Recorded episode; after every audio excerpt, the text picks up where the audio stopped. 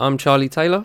I'm Ben Carter. I head up Hip Hop by the Numbers on Twitter, where I use hip hop statistics to highlight the bigger picture. And I am lead editor of The Fifth Element, where I highlight the fifth element of hip hop, which is knowledge. And welcome to Digging in the Dig.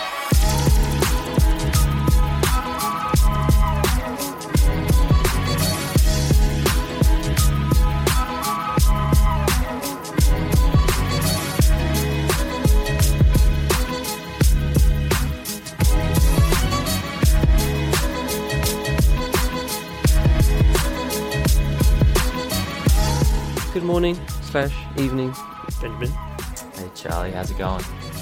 I'm good, thanks. I'm good, I'm good. Still on a high from an amazing show I went to a few days ago. Gods of Rap. Oh my, bo- oh my days. Who was playing? So we had a DJ Premier hosting, uh, Wow. coming in throughout the acts, so in between, just uh, as the glue.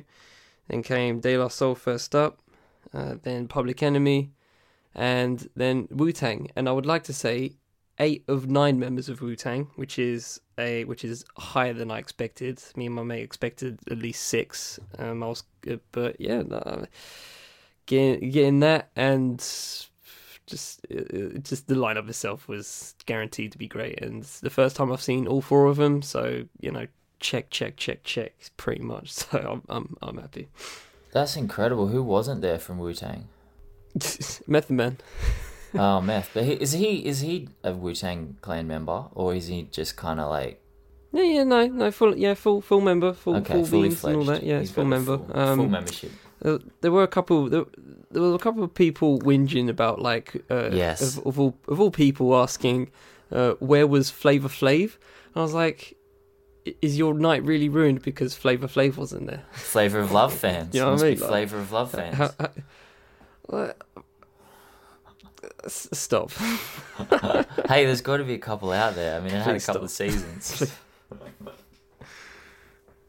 Mate, the only thing great about that show was that one clip I saw that was going around social media a few years ago, where that woman tried to make chicken in a microwave. That's the only. That's the only gratifying, entertaining moment that was worth watching of that show. And Oh, I gotta just- watch that. I gotta watch that clip because I've not seen that clip, Screw it. man.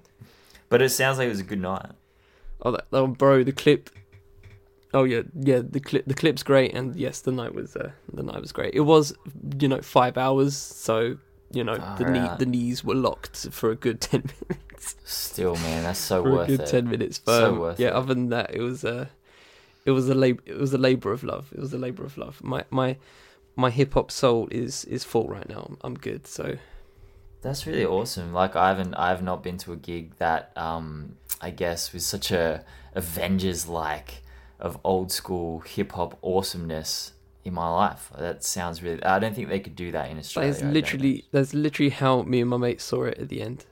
Yeah. That's literally how me and my mate saw that at the end. Like we were going that this is if this is Infinity War, and there was a you know a little clip going um like on the screen where it said God Rap Two coming soon. And I was like, excuse me, who, when, how much?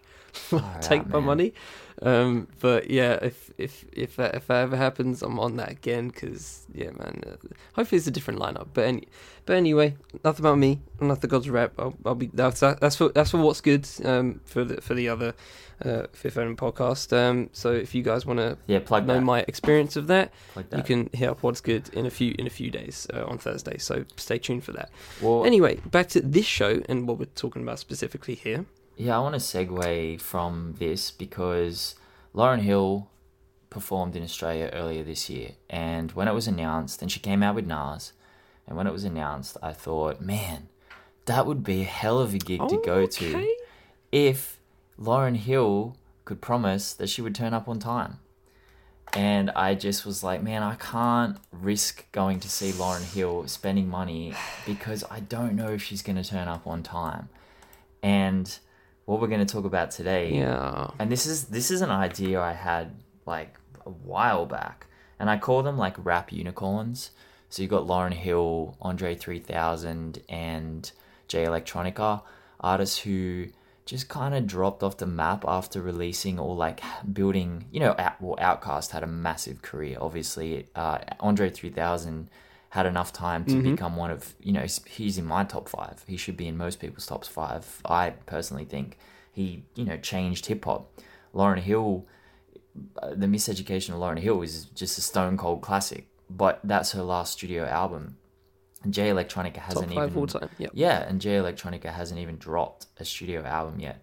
So, you know, I just want to kind of deliver some statistics and then see where they take us with regards to especially kind of what do artists owe fans uh, in the music business and do they owe us music? You know, are they creating for us? I mean, we, you know, it's it's a it's a hard line to toe, and we see a lot of rappers these days just putting out a lot of product to satisfy a very very hungry market. And then you have artists that are criticized for not putting out enough music, but then you have people criticizing some for putting out too much music. Like it, it just gets really messy. Yeah. Um, I mean, on the Lauryn Hill front, I actually went to see Lauryn Hill in December, so I it? took that bullet. Um, I took it? the plunge.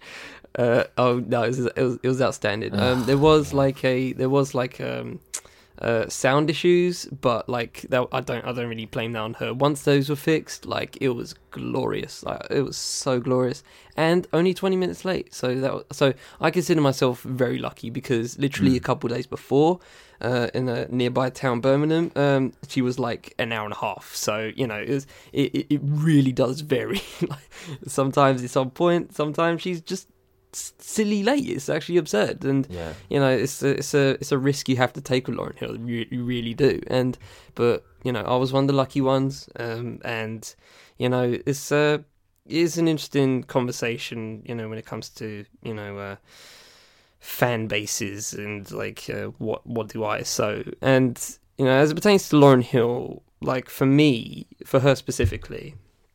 I kind of, you know, I, I kind of toe the line, and I tried to do this with, you know, I tried to stay neutral with, in in these days, anyways. I tried, you know, tried to like, you know, see what the artist is seeing, kind of thing. I know I'm not an artist, but I like to see both angles because, you know, in the, you know, for the, throughout the episodes, you know, we've talked about, you know, consu- like consumer and you know how they and how people think in this streaming era, and you know, like I said, uh, I think episode two maybe. You know, I felt I said I said like um, I used to see uh, you know artists like uh, complaining about streaming and like money as you know how dare you kind of thing and uh, you know since then I've kind of switched up my stance on that so as it pertains to you know the artist and the consumer and uh, well yeah and uh, what the artist owes if I can answer that question just bluntly um nothing to be completely to be Yeah. completely honest with you Yep. but there is also but obviously there's much more uh, depth in that which i'm sure we'll get into but um uh, I'll show you, I've, I feel like you've uh, got some stats to uh, kick us off with, so I'll, I'll let you go with that. Yeah, well, again, to put it bluntly, I think there's two. I mean, when I thought about this, there were two, uh, you know, two parts to this argument. First, I agree with you. I don't think artistically or musically, they don't owe us. You know, they don't owe us anything. They're creating music, and they should be creating music that they enjoy Exactly. and that they that's coming from the heart and coming from the soul. And if people like it, they'll gravitate towards it. If people don't Mhm. like it, they won't. And if it takes them 20 years to put out a project, it takes them 20 years. The other side of that is when they are performing live and people are buying tickets, you know, in advance, then I think you owe them a service because they've paid for that service. And look, I, I don't want to lock people or, Yeah. or artists into, you know, being responsible or any, uh, I guess, um, adding any undue Mhm. pressure to them.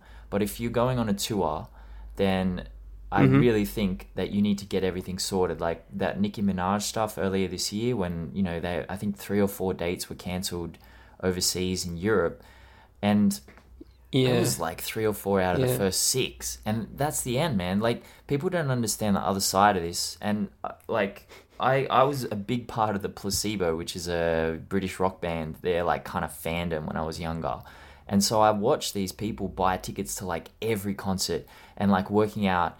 Uh, where they were going to stay, planes they were going to catch, like spending all this money doing all this planning, and then when the the the the the show gets cancelled, it's just a headline in a newspaper, and you're like, oh yeah, show got cancelled.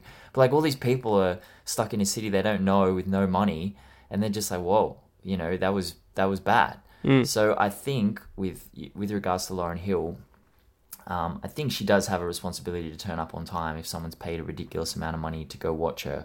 But with regards to the art specifically, hmm you know, a lot of people have talked about Lauryn Hill and how she. I mean, she released uh, MTV Unplugged in 2002, and, and people cite that as a classic as well. But that was the last full length release from her. And in Mm. basically 20 years since the Miseducation, she's dropped 23 songs total, which is 1.2 per year, right? She's only rapped or sung 8,000 words in that time, which is 404 words a year. Like that's a true rap unicorn. She has withdrawn from, and it's, I guess it's it's odd because she's still performing live, and this is interesting because she clearly still has a fan base, and she's clearly interested in keeping that fan base, but she just doesn't release music basically at all. Um, if you compare to other rap unicorns like Andre 3000, his last project with OutKast was Idlewild in 2006, so that was 13 years ago. He's dropped 45 songs or guest spots since then, only six lead tracks. Most of his stuff comes from guest spots, which is three and a half, 3.5 per year, almost double what Lauryn Hill has released in that time with regards to how many Mm. words he's been spitting, how many Mm. verses he spits. He spits uh, 3.5 verses a year, but those verses are crazy. Like that that one on Anderson .Paak's album was just I my friend analyzed it. Shout out to Thomas who is writing for DJ Booth at the moment. That guy is just out of this world. Like, and that's why I think people get a little bit depressed. The same with Jay Electronica. You know, when he dropped Exhibit C, it went crazy because everyone was like, "Man, this guy can spit." Yeah, still got that reputation. Yeah, this guy can spit insane, and you know he's he's around the same as Andre three thousand. He has ne- not dropped a full length project um, in since two thousand nine when Exhibit C dropped. He's only dropped three point six guest spots or lead spot lead songs per year. Um, a little bit no, exactly the same almost amount of words a year as Andre three thousand, and it's just like everyone's like really wanting music from these guys uh, and Lauryn Hill, but they're not getting it. And I, I feel the frustration from the fans, especially with regards to Andre, because every time he pops up, he just slays, like absolutely slays. When he was on 16 with Rick Ross, man, or uh, Pink Matter with Frank Ocean, like these are iconic verses. And I guess it's frustrating for people, but again, I, I don't feel like he owes anyone anything. Yeah, I th- there's there's kind of isn't it? You know, the fact that Andre, especially in this context, like produces such great work, even though he said years ago that once he passes um the age of uh, what was it, age of 40, forty or something? 40, yeah, I yeah. He said like.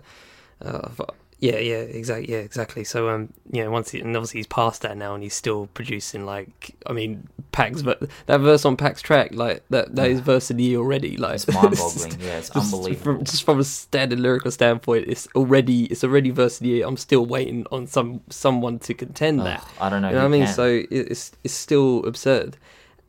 Exactly. It's gonna it's gonna it's gonna be a tough one. So um, we'll see that at the end of the year. But um, I think it is kind of frustrating. I can see why you know, especially Andre fans, can be so frustrated by the fact that he does these really teasy guest spots, and we're like, bro, if you just dropped like a ten track or even an EP, we will be like you know it's kind of like um it's, a very supply and demand thing isn't it where like you know and it's, it's kind of a drug in this in, in especially in andre's case where we're like just an ep man just just give me an ep i'll be fine i'll be good Yeah, for, yeah. for another 20 years i'll, I'll promise i promise you know what i mean Uh, uh, scratching their necks and stuff you know what i mean so yeah. they could- they could they could say it like that, and they are saying it like that. But again, this is the the the, the conversation here is like artists, you know, and you know, again, you can take this to other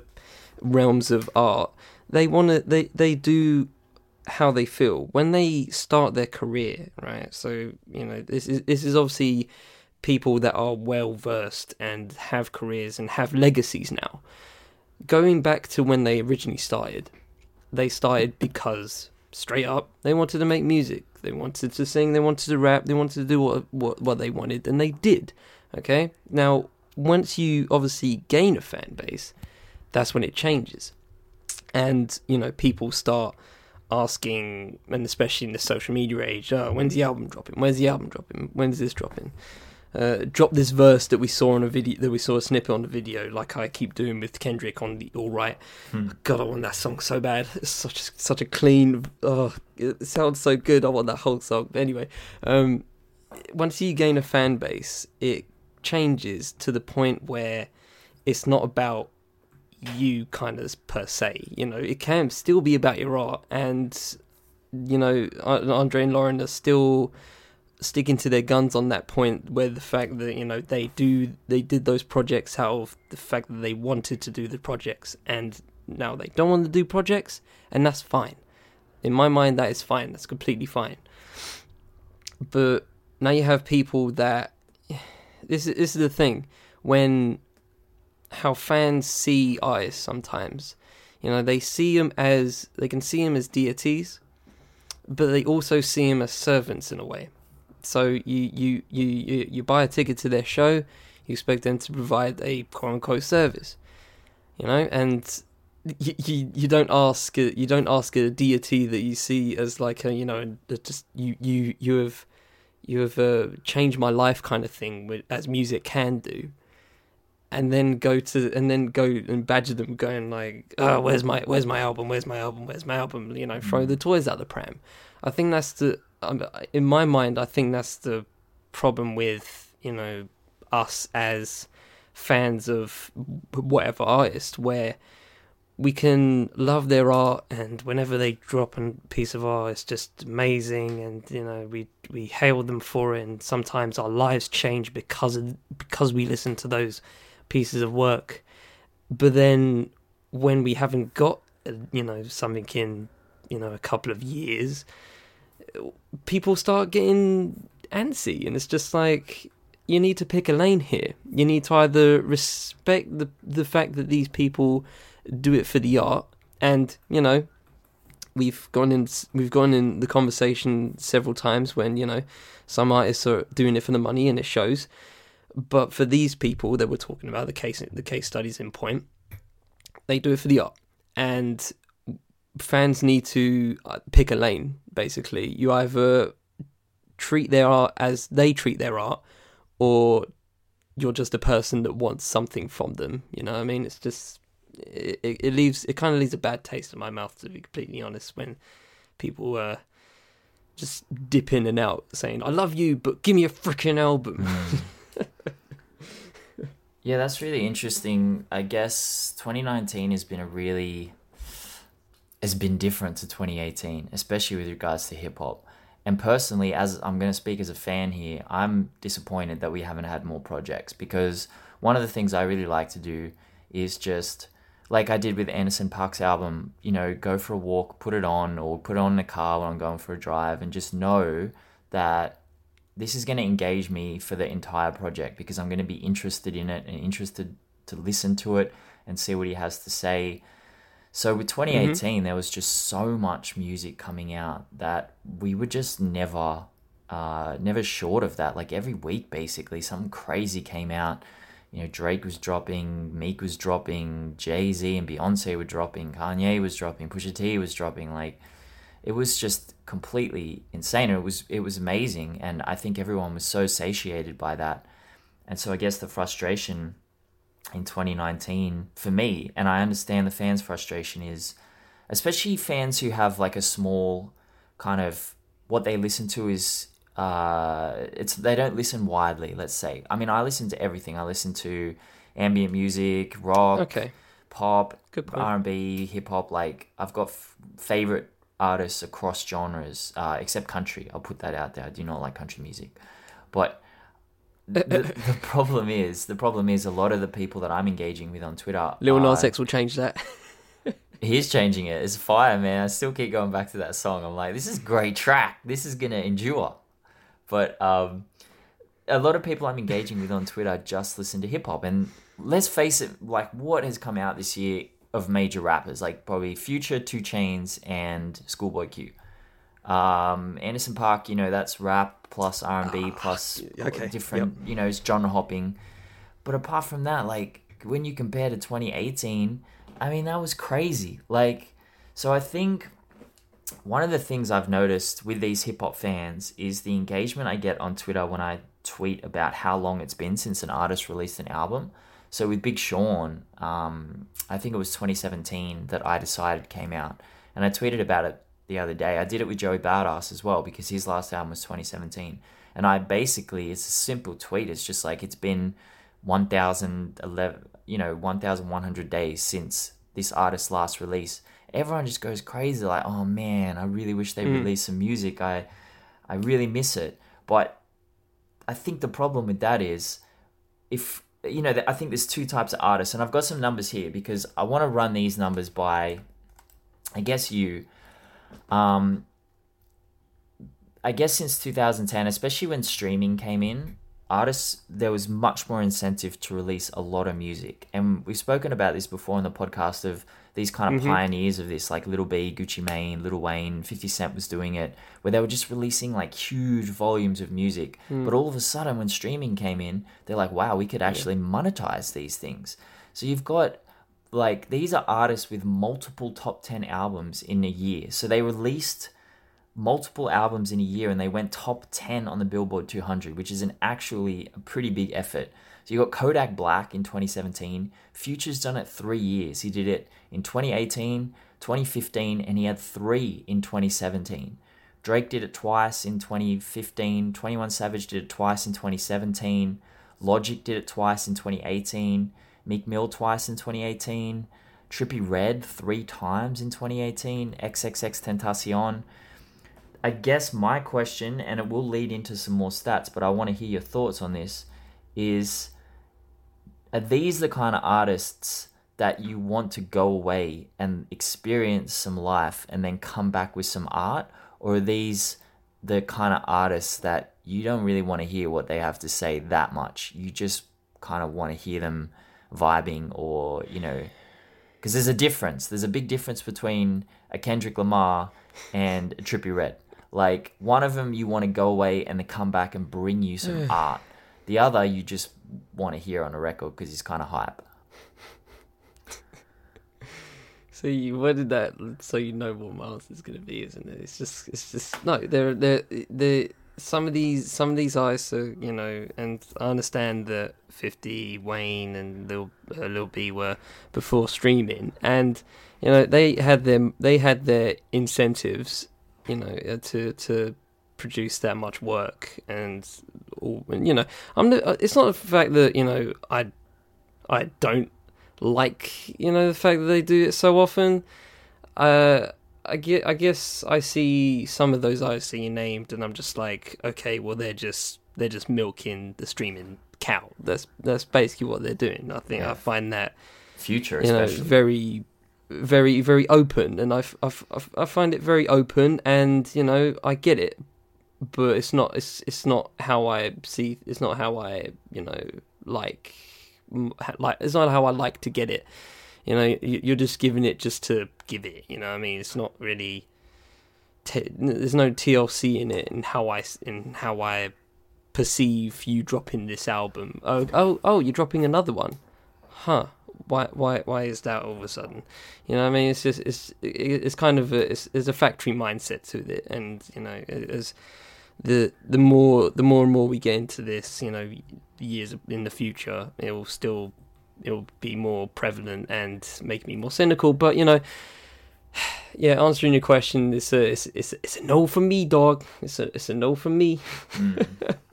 I just, I just, I, I don't know. I just, I, I, I'm a purist at heart, you know, and I, uh, going back to before you continue, just uh, going back on uh, one thing you were talking about, uh, just mentioned of like, you know, how, you know, less.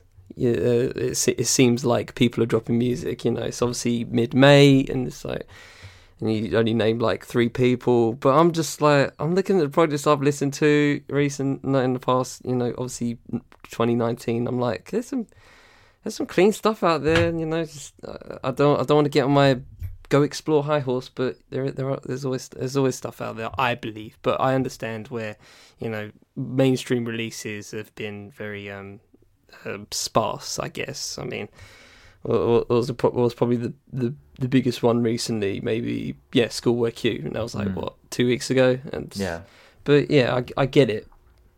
I get it. But um, I just wanted to I just wanted to throw that little bit out there. But yeah, answer your question, no.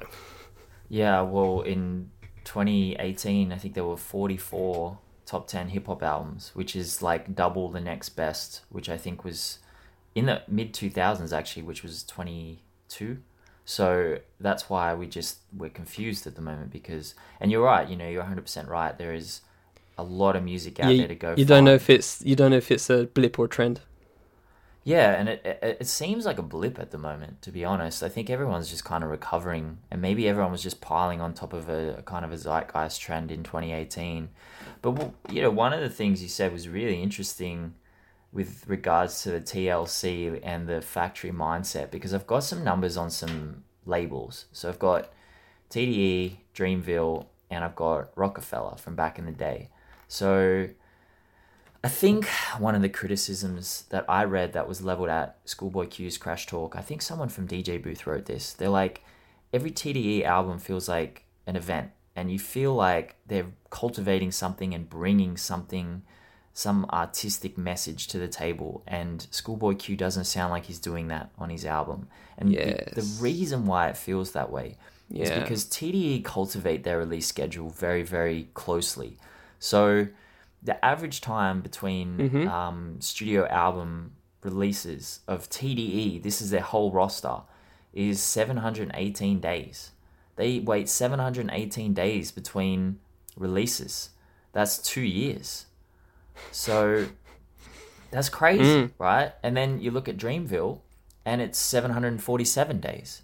So it's kind of the same. You know, they're really, I guess, uh, it's not a factory mindset at all at these these these places. And the the review average score for TDE across all their major projects is 77 out of 100. So they're they're cultivating quality there, and they're waiting. They're waiting to deliver it. So there there are still bastions of this in modern music, but it's it's quite rare. If we go back to Roc-A-Fella, and I've just Mhm. grabbed Jay Z, Memphis Bleek, and Beanie Sigel because they were the three main artists. You know, Roc-A-Fella releasing a lot of music back then, but I think these were the. I mean, Amil was a focus as well. Shout out Amil.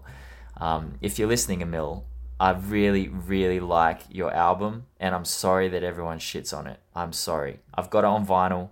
I really like it. You won't be listening, but I just want to put that on wax because it has to be on wax. So, Roc-A-Fella were releasing a lot of music back then, but they were really focusing on Jay, Bleek, and, Be- and Beanie. So, the time between releases for them was 490 days, which is a lot less than the others. And I think we're getting a little bit maybe. uh, And people forget. People forget that Jay Z was releasing an album every year back in the day. I mean, his numbers are crazy. Like, if you look at all the projects he released um, between Reasonable Doubt and the Black Album, he was releasing a project every 337 days, which is really small. It's uh, if you compare it to, let's say, J. Cole, that's 543 days.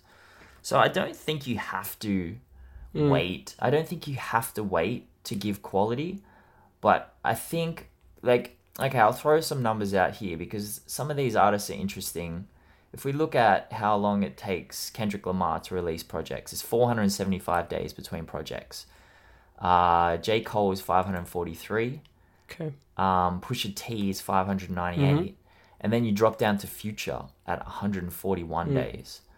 So I think that these these big artists and Future is Future's almost an anomaly in this because Future I would place uh, I guess not you know quality wise is sub- quality is subjective but I would place Future in this this category of kind of epically massive rap superstars alongside not maybe not alongside Kendrick but definitely alongside Cole and definitely alongside Nicki but he only takes 141 days between projects that's crazy yet these other artists are waiting I'm over a year mad faces right now.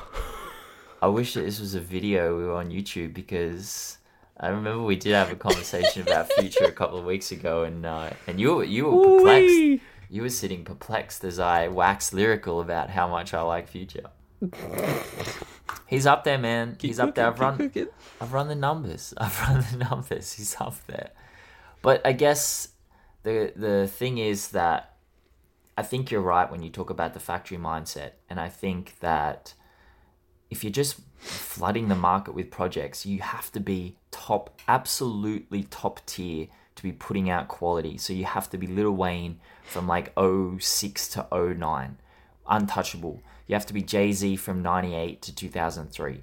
It's like entirely untouchable. You have to be Eminem level from 99 to 2004. You know, he was dropping D12 projects, he was dropping uh, soundtracks to out to movies. Like you got to be really, really top tier. And a lot of those artists I mentioned before with multiple top ten albums, I think, you know, they're just not top tier, and it's maybe it's diluting the music, but it is. I think it's probably driving up demand and like driving up intrigue and importance around the release dates of these bigger artists like Kendrick. Yeah, I mean, you know, I don't want to act like if you drop a project every year, you know, you're you're whack. It's, it's obviously not that, and I understand that you know some everyone everyone has their own methods of doing things, and that's fine. You know, on the TD Dreamville point, it's kind their their their method is more like a um, it's more like a it's, it's similar to like a Jordan Peele kind of thing where you know his past two movies have been you know kind of you know just just lightly separated you know a little bit of time in between to you know let dust settle and stuff like that but they have both been events get out and us have both been events and i think you know td and dreamville do try to do that you know um and I and I like that, but you know, James Brown, for example, right? You know, he's dropped he dropped tons of projects. Like, there's so many just going out the hip hop sphere right at the moment. Just you know, there's tons of jazz artists that you know produce tons of music. You know, what I mean, I, I'm not saying I'll never say that you know frequent droppings of projects is you know a bad thing. Uh, obviously, in this case, it's more that there's there's more of a clear motive, uh, and and it's obviously very different from back in the day. But I'm, I I I just want to you know just defend myself right quick and just just say like I'm not shitting on the fact that people drop a project every year. You know, Logic drops a projects every every year, and you know sometimes it's good, sometimes bad. He's been a bit hit and miss in my mind. Um, yeah, Anderson .Paak, we just talked about Anderson .Paak. He dropped he's dropped two albums in what space for what six months Yeah. less than that, and yeah. they bo- and they're both clean. So you know, it's it's not it's he, he he did both of those projects in basically the in at the same time simultaneously, probably by accident or by purpose. I don't know, but you know, everyone has their own you know, you know way of doing things, and again, everyone has their own motivation, which kind of brings back to you know our original chat about rap unicorns, and you know compared to um, the consumer. And uh, one thing I want to like just throw out there, there was um, and in terms of like going back to the consumer chat, uh, there was there was a uh, recent uh, you mentioned Joey Badass. He uh, did a uh, he's he's I think he's created a label, another label. Like he's obviously in pro era, but he's made his own label, and he actually signed an artist recently. F- forget the name because the song itself was extremely forgettable. but you know, people like coming on coming on his IG post after he you know big the ice up, going like, uh, "New track for my new signing," and everyone was going, "It's whack, man. And, yeah, it's whack." Like you know, and, and you know, he's uh, he's currently doing that Beast Coast thing with like uh, some of some pro artists and Flatbush Zombies, and they did like a um a more a more trap soul kind of you know just one of those kind of uh, tracks and people weren't vibing to it and he lashed out on IG live uh, well IG stories anyway going like you lot need to respect evolution and you know there's another there's another conversation in that Yeah, in terms of like definitely. you know artists evolving their sound and uh, and stuff like that but Yeah. you know, I understand where Joey's coming from in terms of, you know, he wants to make the music he wants to he wants to, you know. It's um what was that what was that Kanye quote? What was that Kanye quote? Or was it Jay? No, no, no, it was Jay. I think it was Jay where he was like, um, if you want to listen to my old stuff, Yeah. buy my old albums. They want my you know what I mean? It's it's, they it's, want my it's the old same shit thing with my Joey. old album. Yeah, yeah. On uh, on to the next one from 2009's E- Blueprint 3. yeah. Exactly. On to the next one. Banger, absolute banger, absolute banger track. Blueprint Three, underrated track, underrated album. Anyway. Total slap. Um, yeah. yeah, so you know, Joey's in the same. Yeah, Joey's in the same sphere where he's like, you know, if if you want to listen to to you know the 1999, then go listen to 1999, and that's what I've been doing. But you know, that comes back to you know consumer wanting what they want. You know, I prefer 1999 Joey compared to um, All American Badass Joey, but you know, I like All American Badass. Don't don't get me wrong, but 1999 was a damn. Yeah. That was a lightning in a freaking bottle. My a god, that was absurd. That was an absurd mixtape.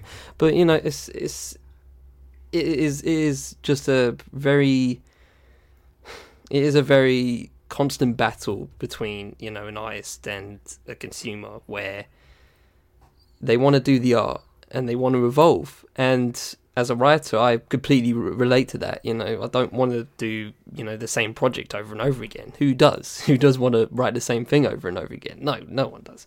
It's crap. It's boring. Mm. you want to you want to switch it up. So and maybe you know we don't know the you know the the the, the motivations for you know um, Lauryn Hill or even Jay Electronica. Who hell knows what Jay Electronica's uh, thinking No. or doing these days. No, but um maybe it was because maybe it was because of that. Maybe maybe Lauryn Hill did Miseducation which is in my mind top 5 album all time. All music. Don't even talk to me. Absolutely crazy album. Amazing. and you know she put a lot in that. And there is a there's like maybe 20 or so years of her life put into that one album and you know that should be enough for some people it should be enough for people if it's enough for her then it should be enough for the consumer and i think that's you know you know what i kind of summed it up quite well there yeah I think you'd very. I think you did if very the artist well. thinks it's enough the, the consumer thinks it's enough I think yeah, you did very well. I want to I want to preach on the back. to listeners a little bit because I see some very very irrational opinions online, and I don't think you need to be this. Look, I, I'm going to preach for a second. What we need to do as listeners is be entirely aware. Preach, and, brother. and it doesn't it doesn't need to be more than just awareness. It just needs to be awareness because from awareness comes understanding, but you can't understand until you become aware. The first thing you need to do is be aware of yourself and why you're listening to an artist. So there are heaps of, you know, I listen to Future because I literally just want to hear someone with like ridiculously cool auto tune over some intense, insane beats. And that's all I want. And however long it takes Future to make that, I'll wait for it. But I listen to Kendrick Lamar because I want to hear something. I want to be moved. Like when I first listened to Good Kid, Mad City, and to Pimp a Butterfly, this this feeling, and and Channel Orange by Frank Ocean are the last three albums I remember that had. As soon as I put them on, it was like I was dragged into this world that they've created for me. But they only created that through going away from music and living life and having some life experience and sitting down and really crafting that world. There's a great Jay Z quote when people ask used to ask him about what his uh, top three own albums are, and he in Decoded, yeah, the book he uh, released in 2009 or 10. He just said, "Well, it's always Reasonable Doubt because that's the album it took me my whole life to make." He's like, "I was 26 when I released Reasonable Doubt. I had 26 years of life experience. And that's why I think 444 will go down as a classic because on the first track, he kills his rap persona, which is what he's been in, inhabiting since, you know, 97. And then he raps about Jay Z, about Sean Carter for the next, you know, 13 tracks. And that's why, you know, that took another 23 years to create, or however many, sorry, 21 years to create because he was playing a persona and then all of a sudden the persona fell away. And he's like, well, I'm just going to reveal 21 years of knowledge that I've just gained in you know 13 songs so i think as listeners we just have to be aware of what we want as a listener and what we expect and then be aware of the creative process. What i've found being a creative is is really hard to force creativity. It's almost impossible and whenever you do unless you're mm-hmm. really really good at what you're mm-hmm. doing it's not going to come out very well. Specifically like when i create when i write if mm-hmm. I'm not in the mood to write an article, I'm not writing an article because it's just going to be a complete mess. And artists, I think, get mixed up and messed up when they Yeah. feel like they now have, I guess, an obligation to their fan base to keep putting out product. When, especially, the, the hard thing is like, if we looked at Kendrick and say, well, Good Kid, Mad City, and To Pimp a Butterfly were really incredible, Kendrick built this massive, massive buzz and this massive fan base. If he just turned around and said, wow, better start just dropping product, that's not what the fan base fell in love with. And it doesn't matter what the fan base is saying, we want more music. Of course, you want more music. As you said earlier, it's like a drug. I, I don't blame you for wanting more music. It's We want to be transformed, we want to be emotionally touched by music. But it takes time. It really does take time. Mhm. And what I've learned, uh, I guess, over the last 15 years of my life is those moments. You know, I watched um, I watched Avengers on Saturday, and I didn't expect to be touched by it, but I cried a lot during the movie, and I realized, and I've realized this so many times over the past 12 months because I've had some moments with some people that have been decades in the making, or, you know, 10 years between me seeing someone and then seeing them and like hugging them and just just feeling that emotion and that like just waiting all that time to finally have that moment and it happened during avengers i thought of all the times i've been like really low or unwell and just sat down and watched an iron man movie and uh, i connected with it and it was just really beautiful. And so it's it's to do with all art it's to do with all life you know? You can't short circuit these kind of moments. And so if you if you want that from your artist if you if that's what you value and you want quality you have to respect um their their right to take their time with it you know lauryn she might take 20 years she might not have felt anything in that 20 years what's the point of putting out something that's just you know gonna chart for a week and then you know fall Yeah. away there's no point to that and and it's going to leave people more disappointed anyway. You just have to let these artists. I think we get spoiled when we look at Kanye dropping like, you know, 2004, 2005, 2007, 2008, 2010, 2013. Like that's crazy. That's a crazy run. But Mhm. that's rare. Yeah. That's so rare. You know, Jay Z did it from 96 to 2003. And we get, well, we're like, well, Jay Z did it. Why can't other? So we just, as listeners, we just have to take a step back, think about why we're listening to an artist and then just say, "Man, I want I want you to go away. I want you to wait. I want Andre 3000 to take a year between guest verses because I'm going to be replaying that guest verse for the next 10 years. Like I'm going to be replaying 16 and it's going to make mm. me, you know, it's going to choke me up. I'm going to listen to Pink Matter and I'm just going to be like, "Holy shit. That is touching my soul." Maybe I wouldn't have got that if Andre dropped an EP. Yeah. So we just we just gotta wait. And then if you're listening to Trippie mm. Redd, you don't you don't need Trippie Redd. You don't want him to wait. You're like, come on, man, I'm not gonna cry to this. Just drop it so I can just start twerking. So there's a difference, you know. There's a difference. But we just have to be more aware as listeners.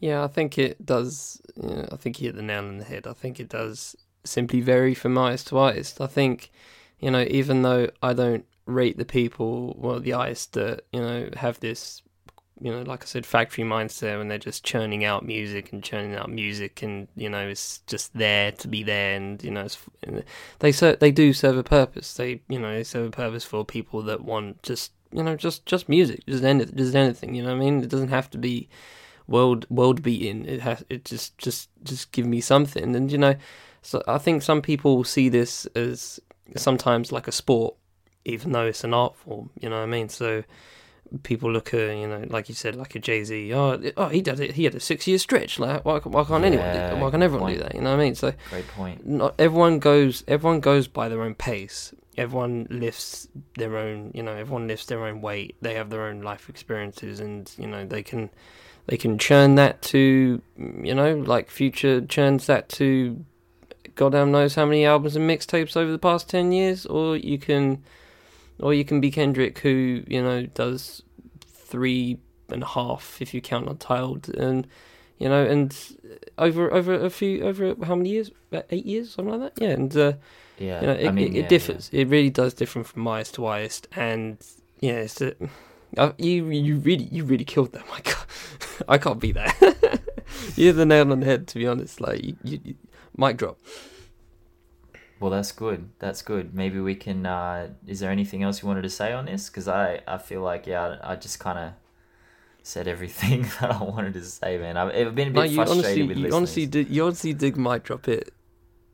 Okay, well, you did good. mic drop it, and I like how you actually started by like saying, "I'm going to preach to the listener right quick," and then you just, and then you just went on my side, backing up the artist. So well done.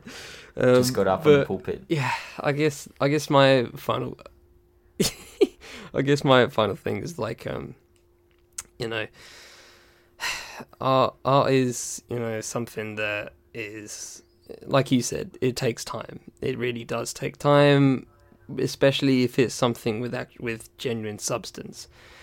And you know, it, it, some people, everyone has everyone has their purpose in life, and you know, musicians can either do one, do a track every, do an EP every month.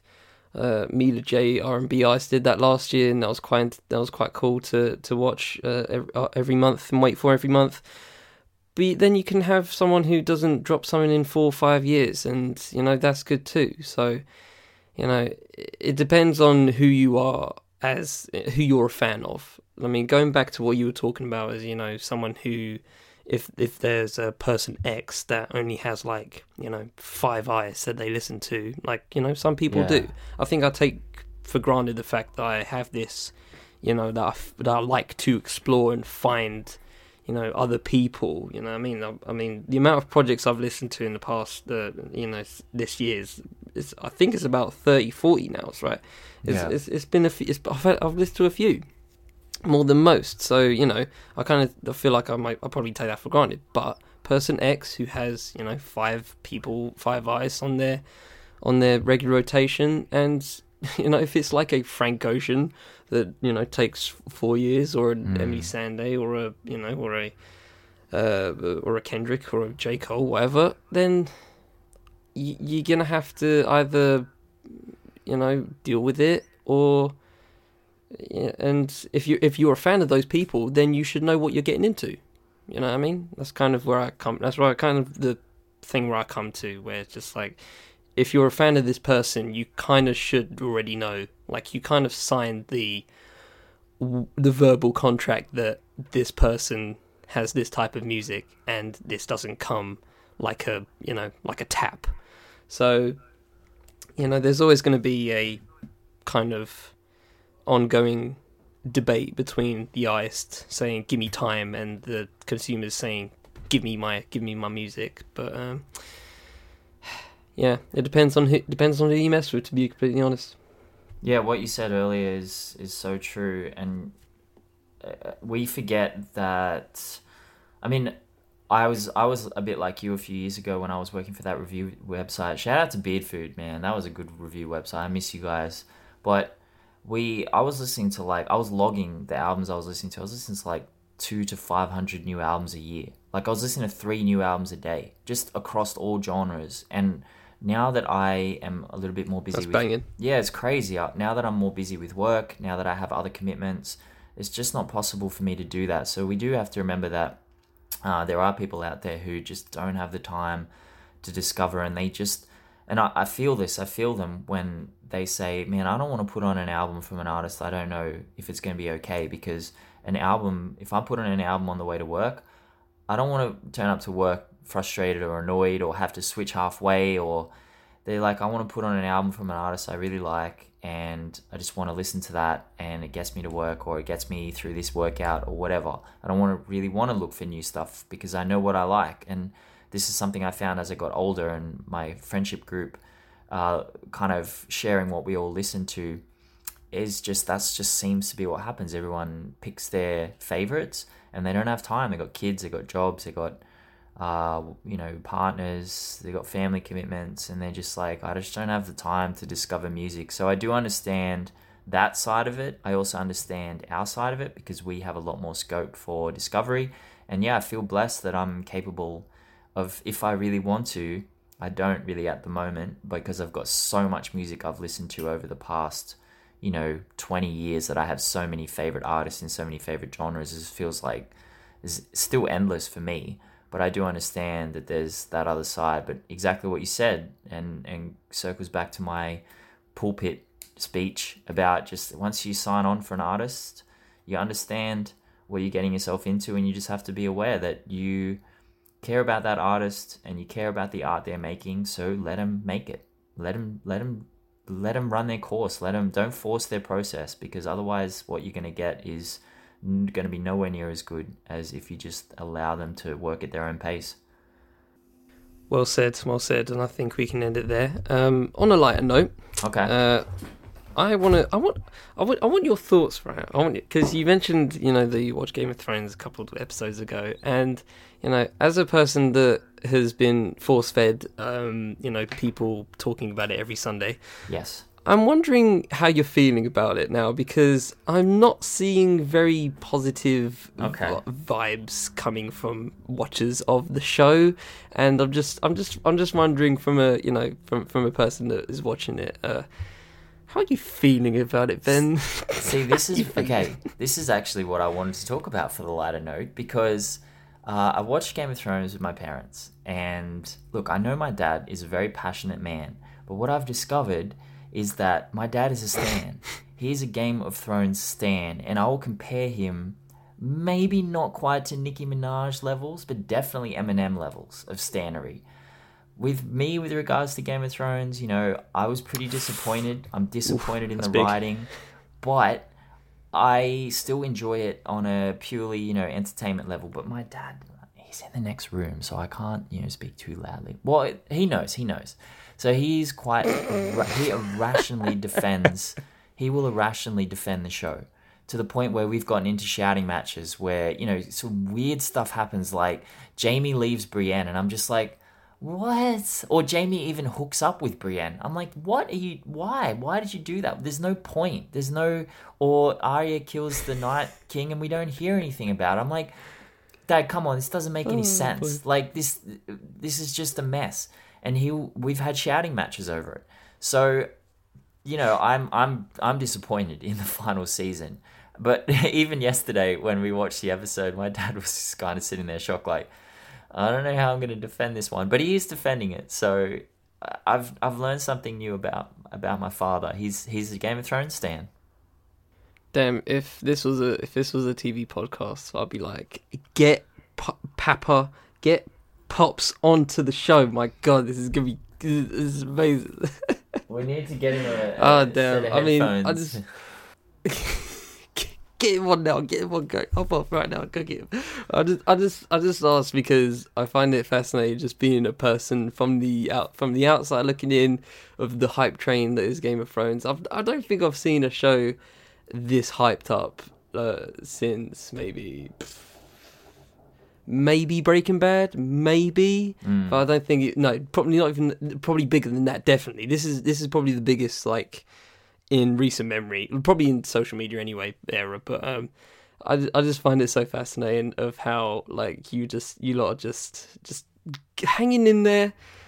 Oh, it's rough, I man. mean, It's- if I if if I was like watching the show like this, right? If there were bad episodes, I'd be watching it, but I'd be complaining a hell of a lot. To be completely honest with you, I, if I don't like it, if I don't like what I'm seeing, I don't like what I'm seeing.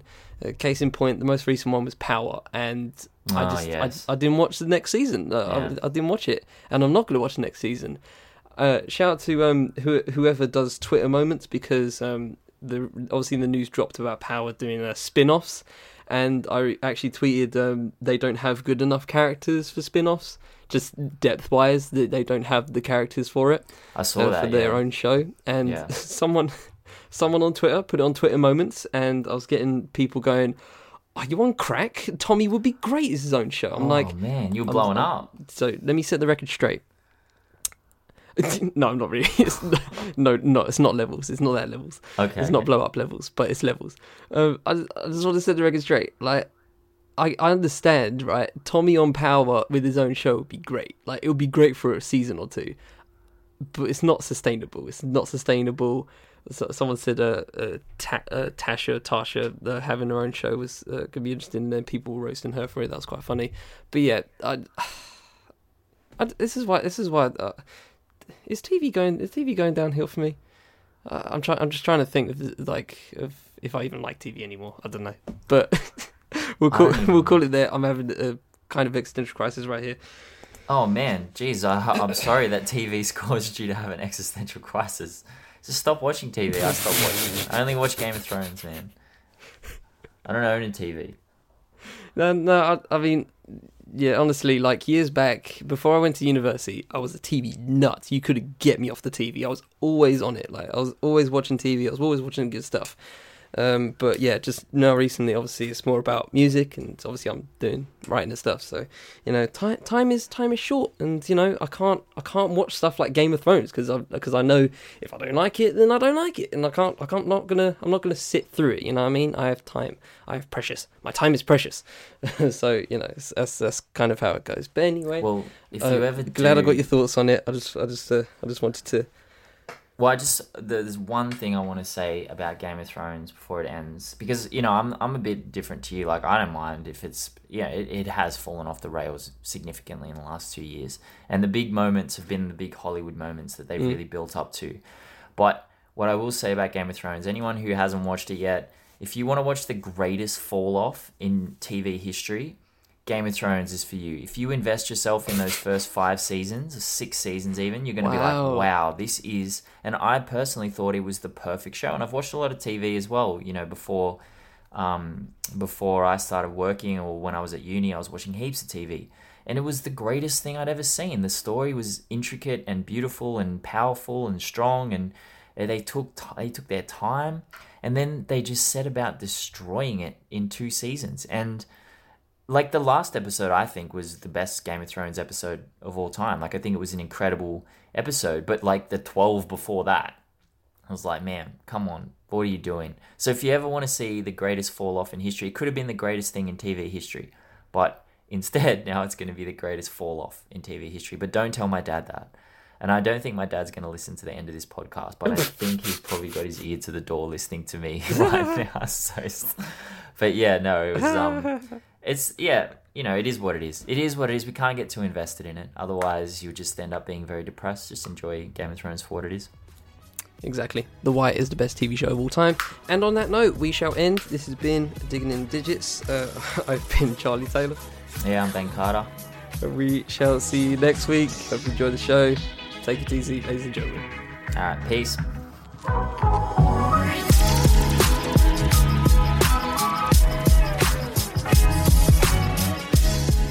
Digging in the Digits is produced by me and Ben Carter. The show is edited by me. Music for this show, Peace and Video Games by Bonus Points. Thanks to Chillhop Records for the ability to use. Socials for the fulfillment, Hip Hop Mind Numbers, Bonus Points, and Chillhop Records will be in the description wherever you're listening. This has been a Fifth Element Podcast Network and Hip Hop Mind Numbers collaboration. Thanks for spending time with us, and we'll see you next time on Digging in the Digits.